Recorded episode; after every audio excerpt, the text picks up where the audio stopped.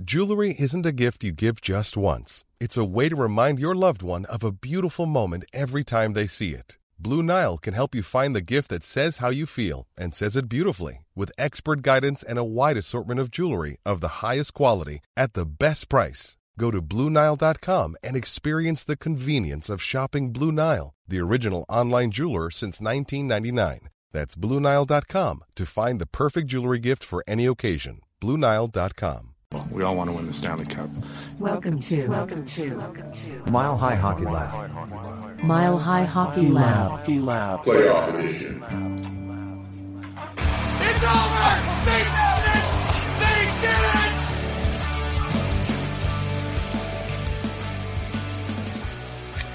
Hello and welcome.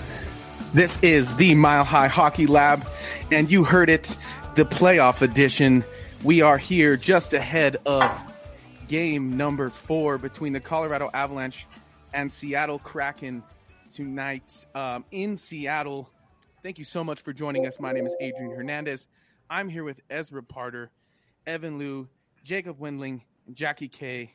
We are super stoked. Jackie, I got you back. We're here. Can you hear us now? Yes. Awesome. So, thank you for joining us. We're going to talk everything Colorado Avalanche just ahead of tonight's matchup. While I have your attention, please don't forget to like, subscribe, turn on your notifications so that you know every single time we are live. And doing so, let's drop the puck and talk Colorado Avalanche and Seattle Kraken game four tonight. Um, and I want to double back a little bit to game three's victory and talk about Nate Dog, the man with the dog in him. Evan, I'll start with you. Oh yeah, there he is. There he is, right behind Ezra. That's hard So- to point in that direction. yeah.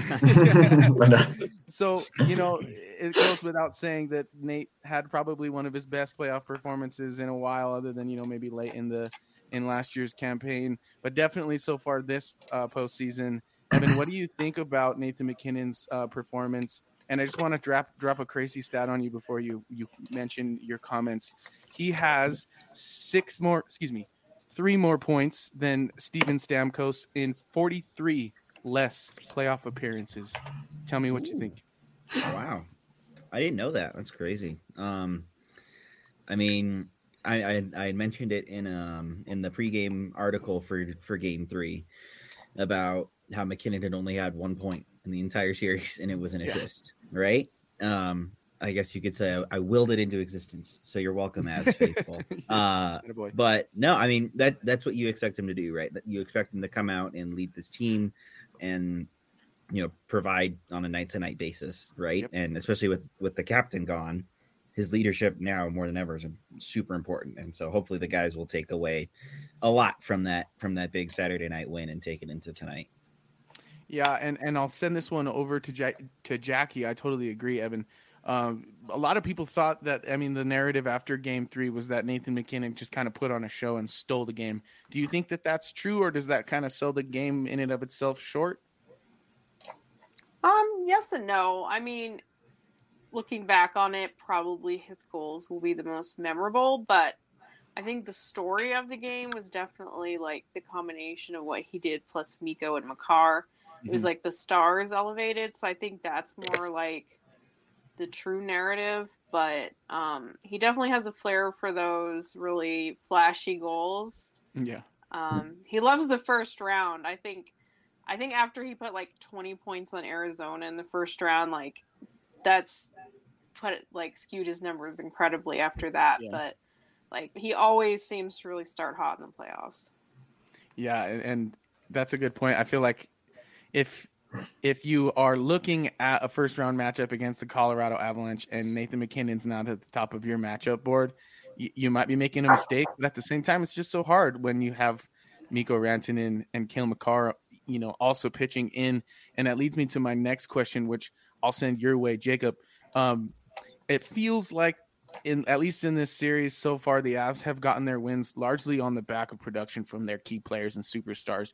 Do you think that that's something that's sustainable, um, at least in this round? And then what do you think maybe if the, they potentially move on, is it sustainable deeper into the playoffs?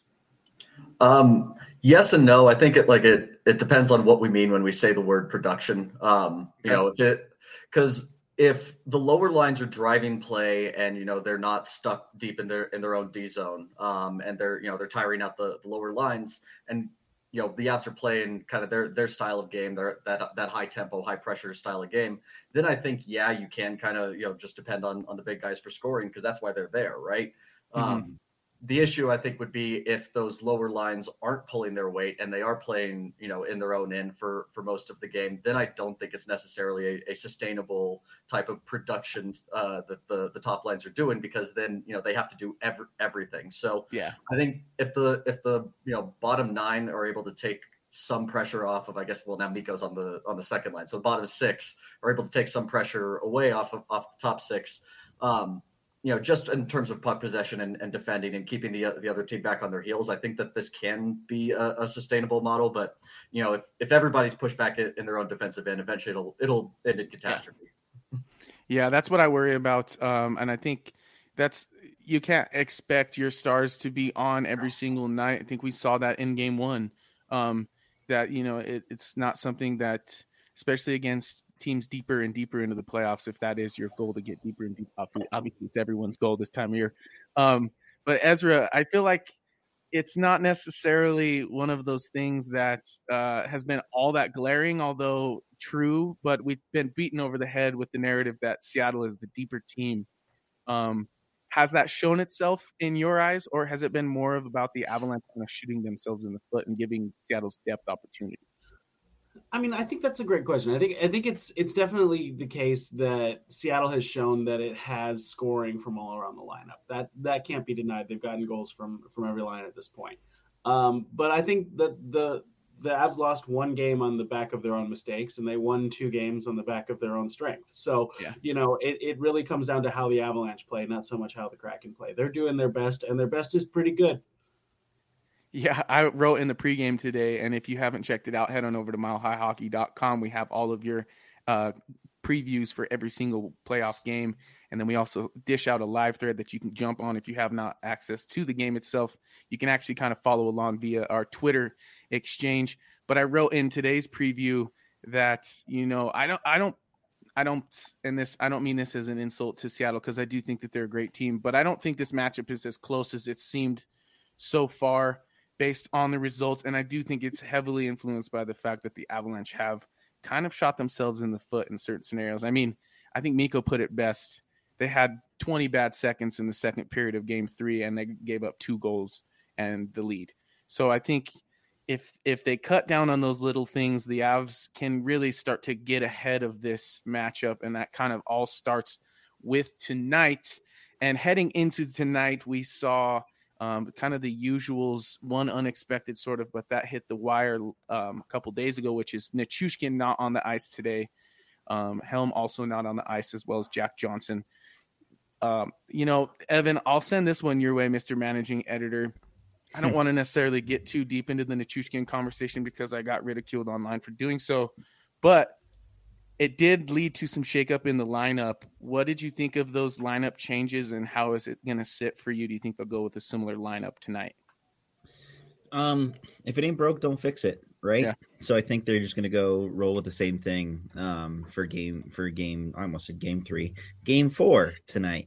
Uh, and you know, I think I think the unique thing that I took away from that lineup when I first saw it, because I missed the majority of the game on Saturday, was seeing that Newhook got promoted or not promoted, demoted to the fourth line, Mm-hmm. whereas then Nieto had moved up to the second line. Now, I don't know if it stayed like that for the entire game or if it had been switched around every once in a while. Maybe somebody who watched it um, more closely can can take a stab at that. But um, I think that's mean, pretty accurate in terms of ice time from from my Yeah. perspective. Yeah. It is okay. Yeah. So I mean, who knows about that? I mean, it obviously sucks for Nichushkin, right? Mhm. Um, I think I won't get much into it either, but I think the thing that kind of worries me the most is that he left with security from the hotel. Like if he just had left on his own and Different. traveled back, like maybe I'd feel a little bit better about that. But it Mhm. was since it was like with security and you know nobody knows where he is or how long he's going to be out for. I mean, that's obviously the rightful thing to do, but it also sucks and it leaves probably. I mean, the Avs I think probably know more so exactly what's going on. So then Jared Bednar can make his decisions on, on the lineup and how he's going to move forward without him, even if it's not just tonight, right? If it's the Mm-hmm. rest of the first round, the rest of the playoffs, you know, who knows, something like that. So obviously it just sucks, and whatever's going on, we wish him the best. Yeah, we do wish him the best, and and I and I think that's the main source of people's longing for answers is just concern based on how, um, I, I don't know, tight-lipped the situation is out of the Avalanche camp, which is their responsibility and their um, it's what they get to do. So I don't have any problem with it. I just think that that's what has created a lot of this room for people trying to connect the dots themselves when in reality, you know, we could be told maybe a little bit more, but that's not up to us. Um, Jackie, Evan touched a little bit on Alex Newhook and how it seems like he and, and Dennis Malgin and a few others aren't really getting much ice time. Typically, that indicates that the coach is having a tough time justifying putting them on the ice. Um, what is it about Nachu, or excuse me, about Newhook's performance, and um, what what do you think will have to change from them with Nichushkin being out? Well, it's kind of like Bednar doesn't have any choice anymore. Like Yeah. new or Nieto on the second line, just that's not sustainable Mm-mm. because he really hadn't been getting played much at all since he came back over to the Avalanche. So, um, and he did have the 15 minutes. Now, three minutes of that I think was penalty kill. Uh, so that skews it a little, but he definitely did have more than like Malgin and Newhook. So, you know, I think Eller is going to play up some. Okay. Uh, it also seems like they like that Newhook Cogliano O'Connor. I think there was some commentary about that today, leading into tonight's game. So that could be part of the reason, and not. It's not that it's necessarily a demotion. It's just that's Better with combo. what's available. Yeah, that's Yeah. kind of the, the best composition. But yeah, moving forward, you would hope that Newhook will be able to fill in some of that offensive quality that they're desperately missing at this point. Like, it's almost astonishing that they can win any games with the forwards they have. Obviously, the Stars. yeah. I mean, the Stars. I, I hear you, especially when you look at the ice time. Like Malgin and Newhook have averaged less than nine minutes of ice time in the first Yeah. two games. and it's like yeah we have the superstars and i think that'll get them through this series but it's not going to take them very far i just i just think they're missing way way too much like it's just they haven't gotten anybody ready to call up they just haven't done anything and it's like this is what you're left with but Yeah, yeah, and I'll I'll I'll send that those talking points over to you, Jacob. Do you agree with that?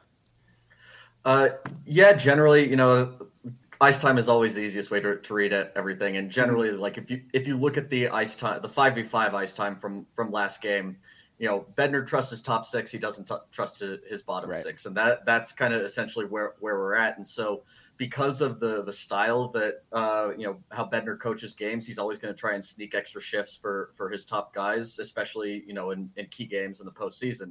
And so, I think we're we're starting to see a more extreme kind of version of that. Um, and so that's why you know you're seeing a lot more ice time for for the top six relative to the bottom six. You know, there were five guys last game who had less than ten minutes of Mhm. uh, five five v five ice time, and I think that's just you know to speak to Jackie's point that there's just not a whole lot of depth there.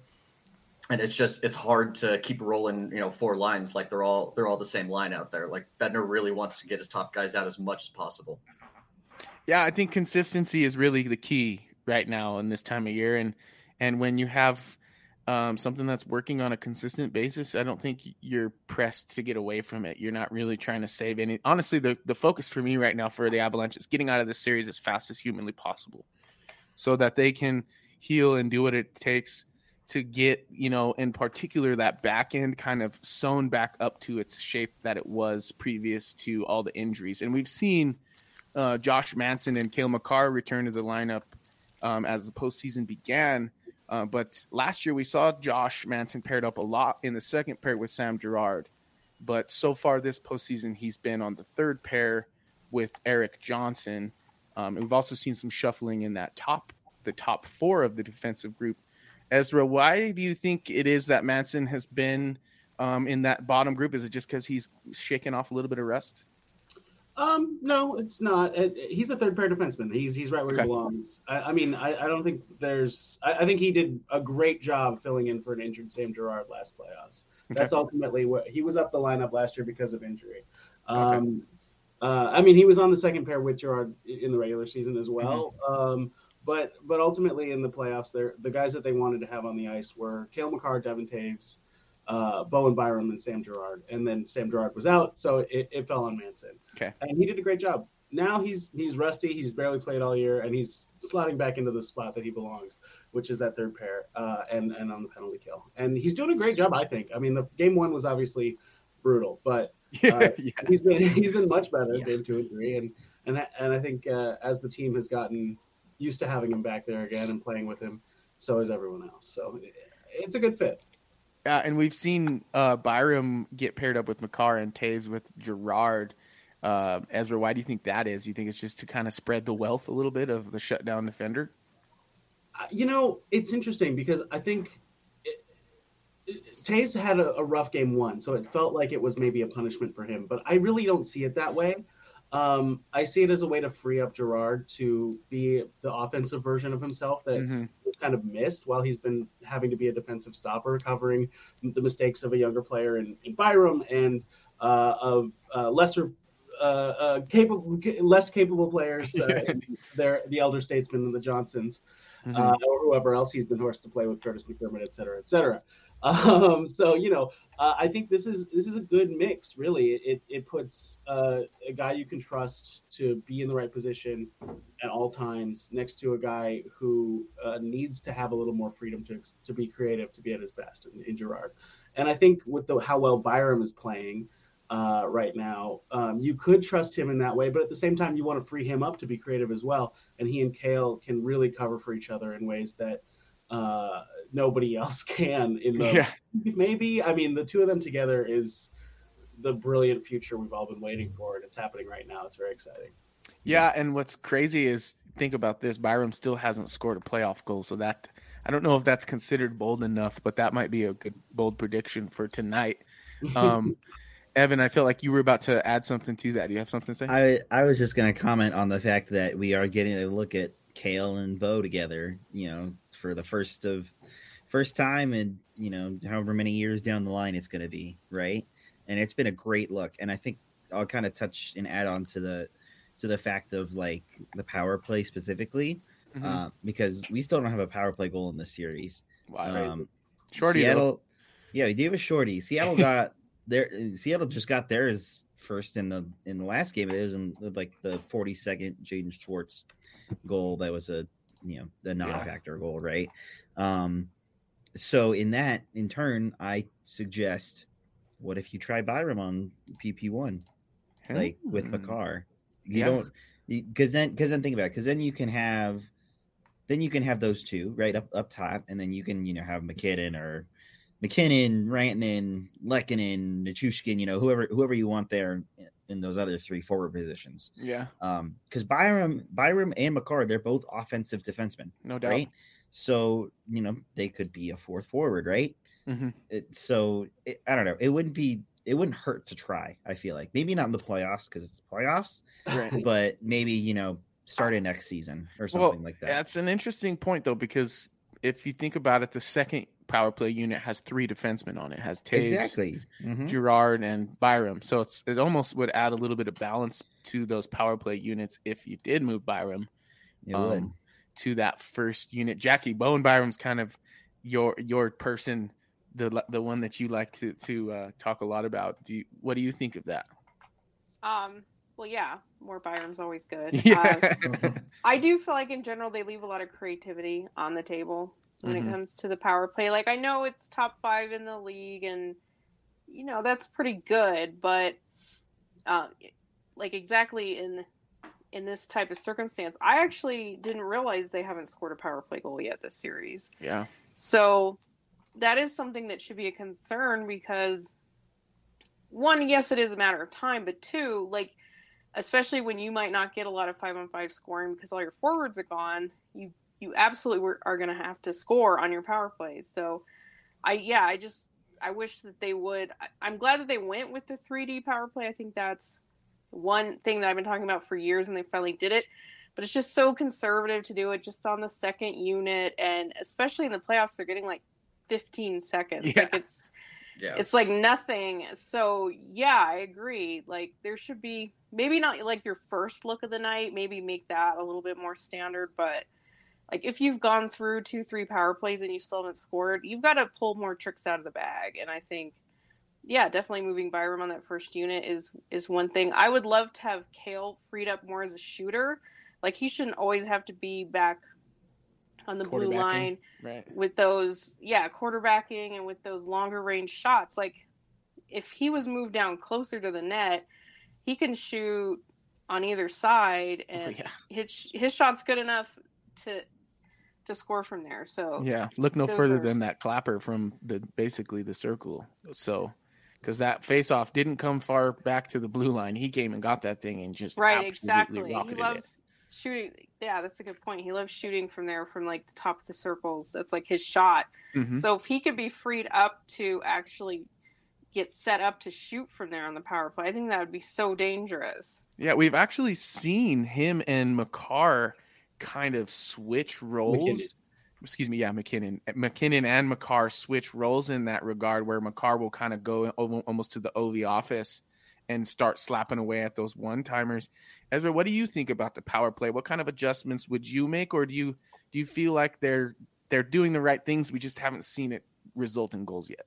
Yeah, I mean that's that's that's what I wanted to jump in and say here is is uh the power play is cooking. It's not Yeah, scoring. yeah. but Man, they Yeah. look so good. They look so good. Uh, they're snake bit a little bit. They've hit it I think four posts on the power play if I'm remembering correctly. They've they've Sounds uh, right. MacKinnon's blasting shots uh uh, off people's shin pads all over. Whitney C's asking his Byram ever quarterback the power play, and yeah, definitely with Makar out, um, Byram got some some some time on the top unit this season. Uh, so did Devon Toews, but he also has quarterback the second unit when Toews was on the first. So, so yeah, Byram's had If some. you're- if we also mean like when he was in junior, I mean Oh, he was sure. clearly Yeah. the best player on his team. Also with um, Team Canada at the World Juniors, so So there's another Like, possible creative yeah. solution: is let Makar be freed up for the shot and have Byram quarterback that first unit. What do you think of that? yeah, I mean, I do like that. I do like that idea. I think that's that's that's a fun I, idea for sure, and I think it could be a good power play. But I also think what they have going is working. The thing that gives me pause on saying things are working is Nichushkin's gone for however long. So uh, he's a big part of that. He's a big Yep. part of why that that power play has looked so good. It did. It still looked good in Game Three uh, with I think it was Rodrigues who got moved up to the top unit. Um, but you know, it it could be worth giving Byram a shot there and letting Rodrigues uh, uh, and, and Newhook keep being the the forwards on the second unit. With, Yeah. I guess maybe Malgin. Um, Yeah. But but yeah, I mean, with how much they're giving the top unit over the second unit, it seems like Time, you got to yeah. get your time wise. Yeah, it seems like you got to get your five best players out there, and I think Bowen Byram is in that mix. Yeah, I think so. Yeah, at this rate, like you mentioned, without basically your two best power forwards, yeah. I think that's the case. Uh, Jacob, I saw you nodding your head. In front of the. Yeah, yeah, exactly. Jacob, I saw you nodding your head in agreement when we men- when Ezra mentioned that the power play is cooking. What's your take? Yeah, I, I mean, I don't think that we need to freak out after a few games, especially when we've got, you know, one of the games has been a complete throwaway game anyway. And so, you know, they've got, you know, I'm just looking at the numbers now. They've got 26 shot attempts in 12 minutes and 10 seconds of, of power play time. Like that's that's a, a pretty dangerous power play. Yeah. And like, you know, like Ezra said, they've hit a couple posts. It's not like it's not like they're just passing it out there for for two minutes and sitting on their hands. And so I don't I don't think there's any reason to worry other than, yeah, Vladimir Nichushkin is a central part of the power play. You know, he's the one who goes and gets the pucks after they're they're firing it on net. And so, you know, maybe that does change things. If they're still not hitting hitting the net, now all of a sudden they don't have the guy who can go and get the pucks. Then maybe you do have to start move, moving some guys around. Yeah, I I just the net front presence is such an important thing on the power play, and I think that that does have a slight impact on why it's not working in its current construct construction. Excuse me, because you need that guy who puts in the rebound off that Mhm. bumper play. Yeah, but but Artturi Lehkonen and JT Compher can be that guy. That's true. That's That's true. uh, they're not obviously Gabe and and and Nichushkin, but they're Yeah. they're very good at it. So That's That's fair. that, that's I Yeah. think that's what pe- that's what people are looking for. They're looking for the new Gabe or the new Valeri, right? Or new Vladimir, as as Jacob said. Yeah, that's Uh, right. But I think it's a Freudian slip right with you. there. Uh, Yeah. no, but like I, I mean, that's what that's what people are looking for, right? That's just, Mhm. it's the same thing with Alex Newhook. Alex Newhook is supposed to be the new Nazem Kadri, right? Mm-hmm. And it hasn't turned out like that yet. He's only 22. Give him a break, right? Yeah, can we scream that from the mountaintops with a megaphone a few times more? He's only 22. Yeah, I I I feel that, Evan. That's a good point, Yeah. and I feel that way about some of our defenders as well, namely Bowen Byram. People like to throw him at least on social media. I don't know how much weight you hold that holds in your mind, but nonetheless, um, speaking of social media, feel free to head on over to our Twitter. That was a heck of a pitch right there, but head on over to our Twitter for our weekly polls. This week, I sent out one just to kind of get a beat on who you Avalanche fans think might need to step it up a little bit heading forward in the series. So the question was framed who would you like to see more from in this series and why? I gave you three options. They were Alexander Georgiev, Dennis Malgin, and Alex Newhook. I also gave an other write in option. Um, let's see, Evan, we haven't heard from you in a second. So let's talk. What is your answer to this poll and why? Yeah, I I haven't, I haven't actually had the chance to physically answer it on Twitter, so I'll physically Yeah, I sent answer it out like here. 10 seconds ago. so Uh, that's only fitting. Oh, so that would do that then. okay. Uh, on, you know, I want to say Alex Newhook, but I did just defend him, so I'm not going to say Alex Newhook. I'll say Okay. Dennis. I'll say Dennis Mulligan. Um, Mulligan, you know, he he came in stretches, right? He he was he was eb- ebbs and flows in in the season with him. I think what was it? He was on like a three goal, three game goal streak or something like that sometime in the season, and then went cold, and then got like two more in a row, and then consistently got some more. So, you know, he's he's streaky, right? And if he's able to, you know, get that streakiness, who hell no, who knows? Maybe even starting tonight, you know, that would be that'd be real nice to see. I think, and it would definitely provide some some good depth scoring um, that the Avs, you know, might be looking for, especially when the top guys are maybe taking the night off, right, or being passengers. So, um, you know, I, I, I'll, yeah, that's my shout for Dennis Mulligan. It's funny that you say that about Dennis Malgin because that's a lot we've we have before compared him to Andre Burakovsky um, when he was kind of in the heat of the moment of one of his hot streaks, and he is very much like you mentioned, like Burakovsky, in that he does have those hot and cold streaks. Um, Jackie, so far this poll is kind of surprising me. I was expecting uh, people to answer Alexander Georgiev, and we're getting 46% of the vote so far is for Alex Newhook. What do you think? Why why might that be? And and do you agree or disagree with that? Um, my answer is a little bit different, but I'll get to that. Uh, Okay. Between the two, I think Newhook does have the spotlight on him. Like Okay. people want to see a a big goal, a big performance. Um, like Georgiev, you know, it's interesting you frame it that way because it's kind of like, do I don't know, has he not been holding his, up his end of the bargain? Like, I think he has let in a few goals that maybe he shouldn't have, but he's also shut the door and Yeah, made timely he, he hasn't lost the game. Like I don't think he lost the first game. Um, so at this point, I would say that like he's been meeting expectations. Mhm. Um, I think everybody basically has. I I don't really I don't know. I don't really feel like anybody has just really really disappointed. I think there's always hope. Like the Mulligan thing, but he's like tertiary scoring. yeah, Like anything you get Great from word. him is a bonus. So, I mean, it would be awesome if he could step up and have a huge game, but do you really expect that? I don't know. And like Newhook, you expect more from obviously because of the ceiling and everything. But until he's in a better role, like I'm not going to expect him to score Yeah. two goals tonight playing with Logan O'Connor and For 10 Andrew minutes. Cogliano. goal every five minutes. That's a goal every three shifts, if I that think- two shifts. I think somebody that could contribute offensively, like to see more from, I would say Girard. A, I'd love for him to have a big performance to shut everybody up, and two, I I like the pairing with him and Toews. Uh, it worked well when Makar was out, and they went to that at the end of the season. And I think it's freed up Toews actually to be a little bit more offensive, which is how we saw him score the goal. and he's got a couple assists. But so um, I've noticed like Girard hasn't really been shooting the puck or any anything like that, and so I think he has more to give offensively, which I think people wouldn't say. People would just say he needs to grow and get bigger and hit people, which he does hit people. He needs to grow. just not noticing it.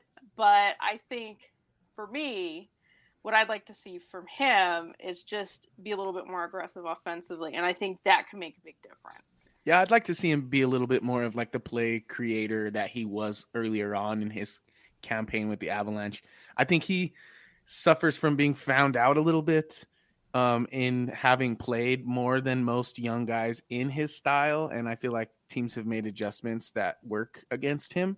Um, but that said, that that doesn't mean he doesn't have the potential to go back to to doing exactly that to certain uh, to certain matchups. I will say though, just to get back to how you asked, you you kind of mentioned that you're. It's interesting that I framed it with the I thought Georgiev would get more votes. I only think that because I feel like a lot of fans have voiced their displeasure in it, and it seemingly being like Grubauer is the better goalie so far in this series. Jacob, what do you think of that? Is there some truth to that? I mean, in game one, he was the better goalie, and so you know, there's only been three games in this series. So at minimum, he's been the better goalie in you know a third of the, of this series. Like this is the problem with like trying to make grand proclamations around you know small sample sizes is that Mhm. essentially from the first after the first period uh, of game two onward, the Avs have have basically been the Avs, and I think that they've been playing pretty much up to expectations. And so, like when we talk about this series, to me, there's a pretty big dividing line after the first period of game two, where it's just not the same team that that we're talking about. You know, if, if I had to point to to any one thing that you know needs to step up in the series as a whole, I would I would say the fourth line. And you know, we've had I think three different fourth line combinations in this series, so it's not like you can really say what you know one individual uh, needs to step it up. But Logan O'Connor has been the the only guy who has played you know on the fourth line in, in every single game, and in every game the fourth line has basically been truck sticked. Uh, you know.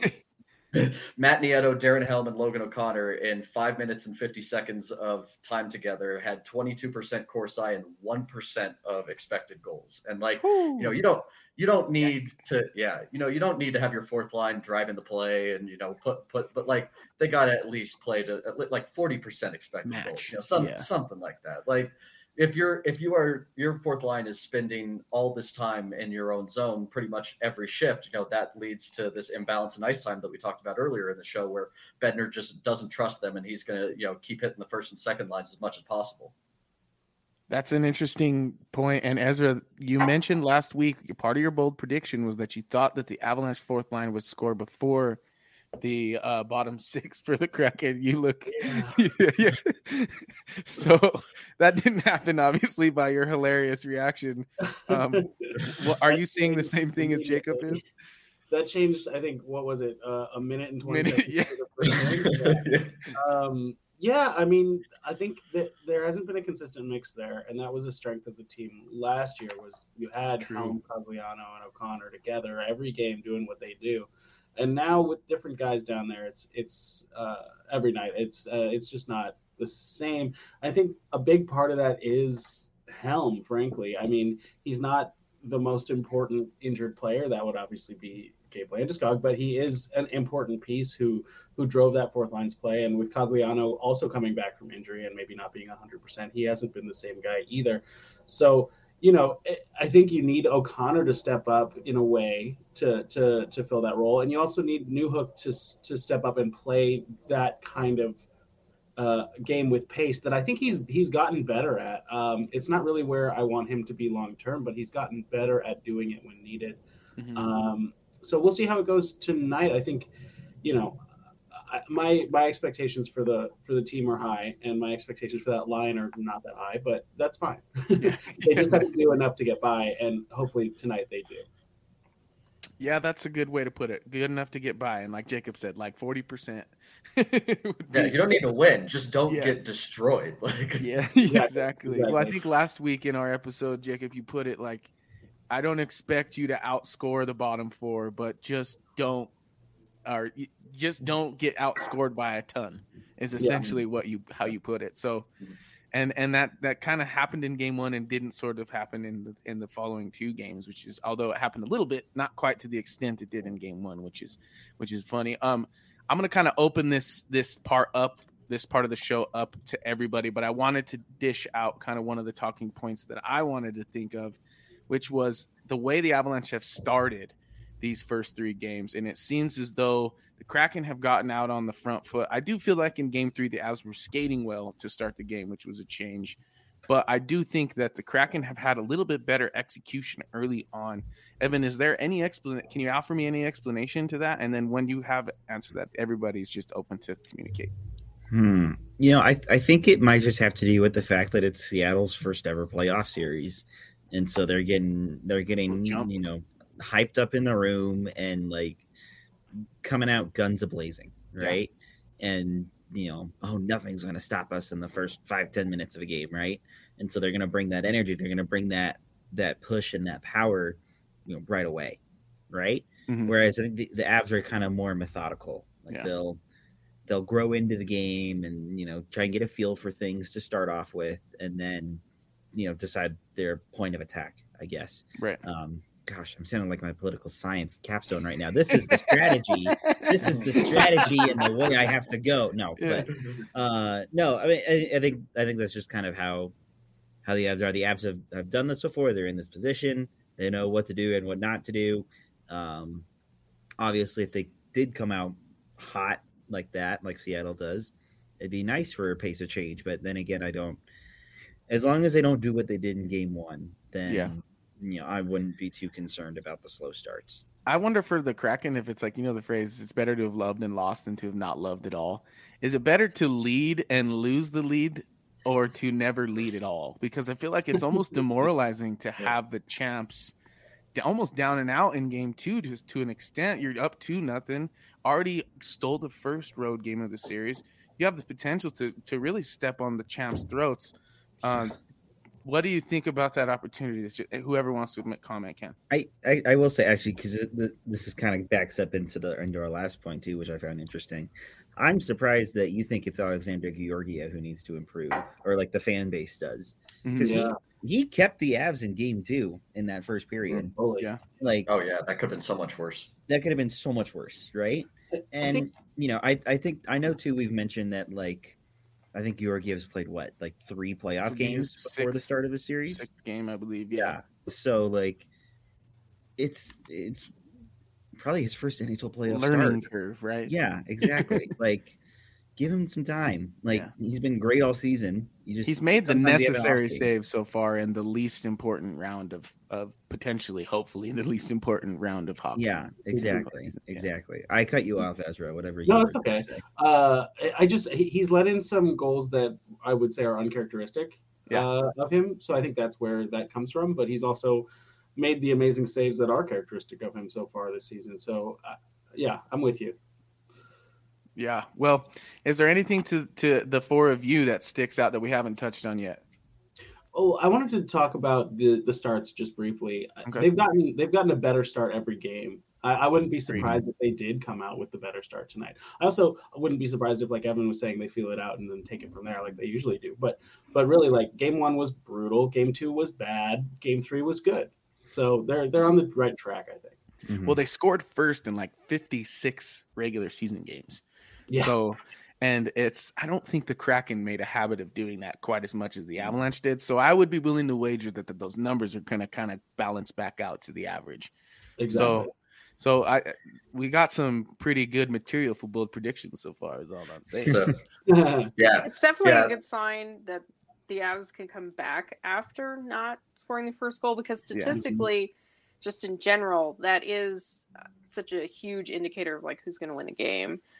Um, I wonder, and I agree with everybody. I think game three was better. They just happened to get scored on. It wasn't like as terrible as the first two, but they've kind of fallen into a trap this year where if they don't really take the team they're playing that seriously, they tend to look like that. And I wonder if maybe the start of this series against Seattle. I mean, I know that they'll say it's hundred point team and blah blah blah, but we've seen them kind of like their mentality yeah. um, match basically their opinion of who they're playing.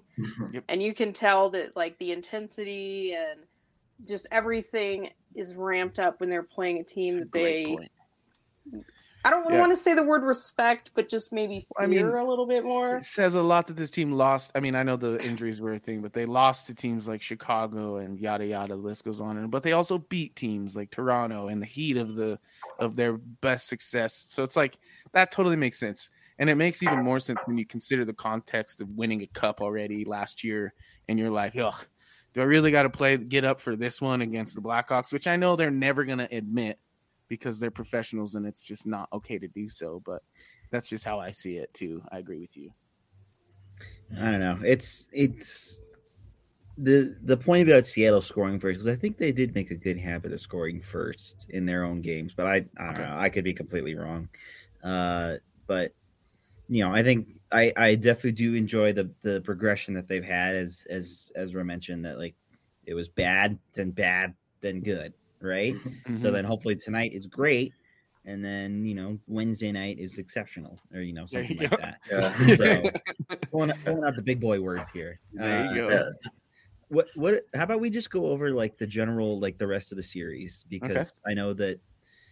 Ooh, like, we can go into the controversy of the referees and the other Western Conference series, specifically that Kings Oilers game I got a lot three to say about that. overtime. Oh, do you? Go Oh, you have a lot. To say. I was gonna say, how's how's the LA stuff out there?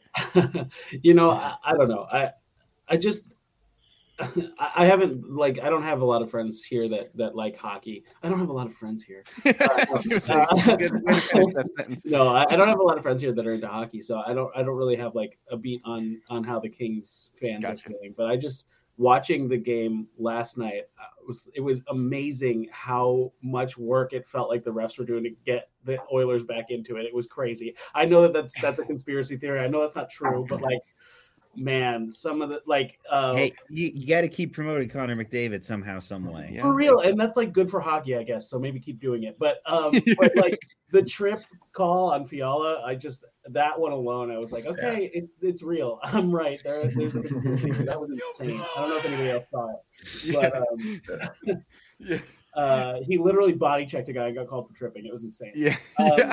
but, happened uh, twice in two different games, by the way. Yeah Two, right, two sets of too. referees called that same terrible call in two different games. yeah I, I don't get the instant. This is a whole can of worms that like I could do an entire episode on the way of officiating and uh, way the way it changes in the playoffs. And I don't mean that like like I don't mind the play changing. It's that's Yeah. actually what it's all about. What happens is is the officiating changes, and, And I- that's where I have an issue. And the, the, the NHL has a, a system now where the refs each game for each series are different. So they're, they're moving refs around the country. The refs are getting flown from game to game to game to game. And I, I, I question that because one, you, the refs are probably getting burned out doing that. Mhm. And two, like you can't just adjust to how the refs call the game when it's different refs every game. Uh, so I don't know. I don't know why they do that, but maybe it's to avoid any semblance of impropriety with one rep favoring in one team or something like that. I don't know, but you can. There's there's a pair. I, I forget who it is on Twitter. There's this guy who tracks the refs. It's not scouting the refs. It's somebody else, but I forget uh, who it is. But uh, he's like. Uh, uh, this duo, man, I'm not giving enough information for this to make any sense. But he he identified a duo. He's like, that game is going to be a shit show, and then it is. And wherever those two game those two refs go, that game is terrible. Well, I was And- gonna say, I feel like we've, as Avalanche fans, we've been slightly unscathed so far this year in terms of, agree. of Yeah. officiating rhetoric, uh, which is nice so far, Yeah. at least. I saw something else on Twitter that was like the beginning of every series, there's more penalties than usual, and then once you get to like game Mhm. five, six, seven, there's fewer penalties, and then the deeper rounds you go, it's even more pronounced. So it, yeah, it is kind of funny that way. It's like they're trying to call penalties to set the tone, and then completely back off. Which, Yeah, it's like Yeah. it just doesn't make any sense because then you you set a press. What I see a lot of teams doing, which is what I think this is what Sheldon Keefe meant when he talked about veteran teams manipulating officiating. What I Mm. see a lot of teams do is they set the line, they they force referees to draw a line in the sand but they put that set, that that line at the highest point of what they'll allow in terms of the threshold. So if you move the threshold as far as far to the towing the line of illegality as you can, the rest of the game can be played dang near close to completely illegally. And I mm-hmm. think that teams do do that, especially teams that are slower. And you can't say, "Oh, it's just playoff hockey" when it's something that teams are strategizing around. That's not playoff hockey. That's playoff manipulation. So I think Well- that, and that's the word that Keefe used, which is manipulating referees. And I think that that's that's true. Maybe that's just gamesmanship, right? If that's what your argument is, whatever, that's fine. But I don't think that there's a lot of um, class and character in winning that way. That's just my opinion. Hmm. Well, it's like you know that they want to try to even it up. And Mhm. so it's just so funny because not so much this year, but like, especially in the years past, the Avs would draw so many penalties and they get penalties early. And Mhm. so then you look at it and it looks like the other team is always getting calls later in the game. And it's not because they're against the Avs, it's just because they already gave the Avs three power plays. And you know that they're going to try to balance it out. So some of that is the same thing. Like if you get in a scrum and you already know how many penalties they've called on one team versus the other, you can almost guess how many they're gonna, pen- yeah, they're gonna- penalties they're going to give Mhm. out. Yeah. And I think that was also Keefe's point. It was like, well, we were already getting a penalty, so they almost knew that there was they could do anything, Mhm. and they at most they were going to get one. Well, and the other thing is, even in the bigger scope, but along the same lines as that, is we saw against the Golden Knights when the Avs lost in six. The first game they won, I think seven to two, and they had they they netted like three of four power plays, and then the next game the Avs dominated via the power play very much. So again, in fact, I think they won on a play where Mikko's stick got broken, and um, after the game, in uh, when they were up three one, I believe. Um, excuse me, 2 1. Uh, after the game, Pete DeBoer basically said, These refs are just calling everything for the Avalanche. What happened for the rest of the series? I think the Avalanche may have gotten like two or three penalties for the entire rest of the series when they had somewhere near like 10 or 12 in the first three games. I think St. Louis did that too, and Berube complained, Mhm. and then it's like the beginning of that game, St. Louis gets a power play. Yeah. So yeah, that's I was just- another yeah. question of is it gamesmanship or is is that fair because that is like blatantly trying to control. That's And it not seems to rules work. based. Yeah, that's not rules Yeah. based. That's the manipulation of the rules, which I guess is Mhm. competition. But I don't know. But that's maybe in North America, I don't. I don't know. in a system where the refs aren't calling the rule book, they're calling how the game feels to them. Yeah, you're gonna have things where the feelings are off and things get weird. And Yeah. I think it's just, I know it's a hard game to to. I know call the rule book is is a is a s- kind of a s- stupid thing to say because there's break broken rules on every play, right? Yeah. Gray But, like, area, yeah. But Yeah, nobody it- wants that many power plays. I know. It really is. Yeah, but like, but like, uh, it, it just a little bit more of a consistent approach rather than a, a to to certain rules. I think would help a lot. Like Yeah. cross checking. Uh, the, uh, the the play that got called in the LA game where um, Kempe cross checked Bouchard is absolutely a penalty. Yeah. But Yeah. also, that same cross check happened ten times in that game where the guy didn't fall down, so Mhm. it wasn't a penalty. Exactly. And it's like Yeah. you're right to call it, but also they should have called it before too. Yeah, not to mention the embellishment calls. It's like if you if you know that if you embellish, you're going to neutralize the penalty. What does that do to the to the situation? You know what Mhm. I'm saying? So it's like, especially when you consider the balance of the power plays, it's like, oh, I can probably go do something illegal, hope that he embellishes, and hope that both guys go off because we're owed one. And Yeah, so it, right. it just gets it gets so weird. And I feel like if they played a little less to the unspoken rule and played a little more along the lines of just like if that egregious, yes, gotta call it. You know, Mhm. I get that. Yeah. That's fair. That's what we used to. I feel like what we used to see in in like the '90s and stuff was like, was that an absolutely brutal penalty? Yes, I'm Yeah. gonna have But to But in the call it. '90s, it wasn't a penalty until you No, like, took yeah. your stake and That's So it's a fair. little Yeah. Yeah, well, yeah. he's missing his ear, so I think we're gonna have to call it. Yeah. Gotta love '90s hockey. Yeah. Yeah. Uh, Uh, all right. Well, let's uh let's move on to this week's version of bold predictions. My The bold strategy, Cotton. Let's see part of the show because I love to make myself sound like an idiot for a living. Um, let's just cover last week's really fast, and I'll do it with one big giant buzzer for everybody. Ouch. We had uh, under five total goals, three to one Avs in the first game. I don't know. I think you hit the under. Did you hit the under? Or am I losing my mind? Yeah, that, that's Uh, the under. Yeah. No, EJ wasn't that- scored. Yeah. No, EJ scores his first goal. That didn't happen. Bottom He was I feel like with- it's coming though. Yeah. He was Really. close with that empty netter. I was kind of hoping that he that that was just going to be how was he did close. It, That's a good point. Bottom wow. six goal, Avs fourth line first. That didn't happen. Uh, Jackie, you said two of three to, of them would go to overtime. Thank God it didn't, since they all started midnight. Um, and you said first two minutes, Adrian, in the game one. That happened almost exactly in reverse. So that's always wonderful. Maybe I should make a bold prediction on behalf of the Kraken this week. Um, but but I'll, I'll start with you, Ezra. Do you have something for me? Or do you want me to get somebody else? Uh, no, I can go first. I think um, we're gonna see uh, two non uh, MacKinnon, Rantanen, and Makar goals tonight. Uh, I, I don't really know where they're coming from, but there's gonna be two of them. Two goals from not Makar. Okay, I like that. that I mean, like they're not even gonna get a, assists on them. Like truly, Gotcha. No- no stars. involvement. Yeah, yeah, yeah. gotcha. I like that because that would go a long way towards uh, establishing confidence in the depth in the bottom six. Uh, Jacob, what's your bold prediction this week? Uh, I'll say they shut him out at some point the, this week. They haven't they haven't played a complete defensive game yet. Game three was was getting a lot a lot better, and I think that at, at some point we see the the fire breathing Avs come out where you know it's just one of those periods to open the series it's like eighty percent expected goals and just put Seattle on their on their heels the entire game. Yeah, I made a way that it's meant to shut out. I gotta I play can't this. really heard That hurt what my Jeremy says because I got my two Stanley Cup rings plugged in my ear. Hey, blame it on So- them recording that.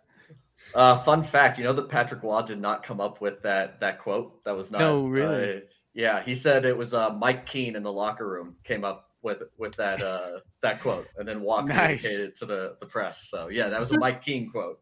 That's really cool. I would have never known that. That's awesome. I would All right, Jackie, your turn. Am I gonna take the easy one? It was already teed up for me.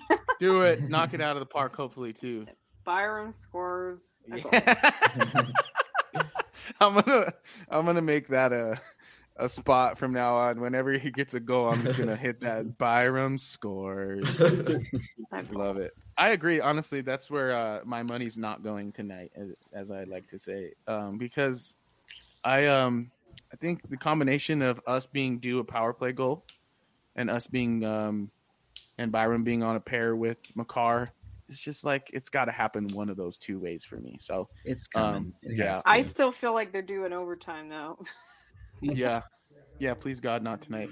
Um, Evan, or sorry, Ezra. I wanted to get back to your your your prediction about Oh, two okay. goals from uh not Makar, not MacKinnon, and not Rantanen. Do you have a Mhm. reason for that, or is that like a hope? Um, it's uh, all my predictions are always hopes. Um, but uh, but also I just think like I think tonight's the game where they're like, hey, we're gonna clamp down on this team. We're- Okay. Like like like Jacob was saying about a shutout. I don't know if it's gonna be a shutout. I think Seattle's got a lot of firepower, but I do think tonight we see Colorado really take it to them, and that means depth scoring comes through. I love it. Tonight, then my to go in line with with that, I will say that Newhook it's a multiple point night. Oh, that tonight. would be Wow. absolutely huge. Yeah. That is definitely bold. That that's a that's a bold hope. We should change this to bold hopes instead of. Yeah, I Every don't- hope bold. Yeah, yeah, I was just saying. I mean. Ezra said it. Ezra said it himself. Bold, bold hopes. These are more hopes than predictions. Yeah, we're gonna just change it. I'll get new samples and everything. We'll we'll make that happen. Yeah. Um, yeah. So that's I like all of these, and yeah, the hopes. That's that's definitely what these are. We're definitely gonna change it to blind hopes. Um, I guess what I what I mostly hope for is that the Avalanche set up a, a an elimination game in Game Five because they were unable to eliminate a single team at home last year, and I think they kind of would love to do that for the home fans. What's up, Evan? was gonna say, are you just skipping my bold prediction over here? Oh shit! You haven't given yours yet. Oh, I already wrote EJ scores first goal No. down for you. That was, Guess we're that was my last week. right, that was I switch it up rude. every week. That was That's it. rude. I'm This so thing is Zach sorry. Johnson. You're fired. no, I'm just Oh, kidding. I'm just kidding. I'm kidding. Jeez, Uh, oh, I... No, but All right. no, but that actually leads really well into my bold prediction that I was gonna make because I've been holding on to this one now for forever. Uh, when doing research uh, for my post game article tonight because I'm already kind of pre-written it a little bit. Whoa. The Avs Wait, have the not. didn't even happen yet. You got Huh? the script? The game didn't even happen yet. Yeah, I've, I've got, I've got the script. I've got the script, and here's what's gonna happen. All right, Okay. the Avs are gonna win tonight. Yeah, They're gonna win tonight, four to two. I like it. and they're going to come home on Wednesday night and they are going to clinch at home a series for the first time since 2008. Whew. It's So- been that long. Yeah, it has. Since they what clinched any series at No, all? At home. Yeah, clinched any series at Yeah. home. Since Mhm. 2008. 2008 guess the Minnesota Wild. Because I was thinking back, like obviously 2020 was the bubble. 20, 2021 they had they swept was it St. Louis? Swept St. Louis. Mhm. That was the the year where O'Reilly put out a thing that said we're gonna win and it's That's gonna be fun. Mhm. Yeah, that's right. And then tw 2019 they beat Calgary in Calgary in five. And then 2018 they were out in the first round. 2014 they were out in the first round. 2010 they were out in the first round. So 2008, 15 years. Wow. See, we got more milestones to go. That is to a go fun after. fact. Mhm. I know. I was looking back. I was like, "Holy cow, that's nuts!" So, All right. So then, just to recap, I got Jacob predicting a shutout this week. I got Evan predicting a 4 2 victory tonight and clinching at home on Wednesday. Ezra's got two goals outside of point production of Makar, MacKinnon, and Rantanen. Jackie's got a Byram goal. And myself, I have an Alex Newhook multi point night. Imagine if all of those happen. This would be the wildest next week of conversation that we've ever had. Then, then my my so and so crypt crypt script. Good lord, uh, would I I might get called ripped from the crypt keeper. We all might need to sign up for one of those gambling apps. All right. Oh yeah, yeah. Oh, so you're getting these from some sort of mummy? These bold predictions? you're the crypt Uh, keeper now. Sure, yeah, you sure. go. We'll say that. So if you're getting these scripts, man, you better send them my way because I'd be a lot less pissed off if I knew the outcome every single night. well, that's going to end it for us. That's a great way to finish things. Uh, you've been listening and watching the Mile High Hockey Lab. Thank you so much for joining us. I'm here with Ezra, Jacob, Jackie, and Evan, all contributors to the milehighhockey.com and Mile High Hockey Lab. If you haven't already, please head over to our website for all of your latest Avalanche news and be sure to like, subscribe, set your alerts, and share with your fellow Avalanche fans. Signing off just ahead of game four. Hopefully, the Avalanche can take care of some of our bold predictions and take care of the Seattle Kraken tonight and on Wednesday. You fellow Avalanche fans, I hope you have a wonderful evening. Thank you. Mile High Hockey Lab. Mile High Hockey Mile High Hockey Lab.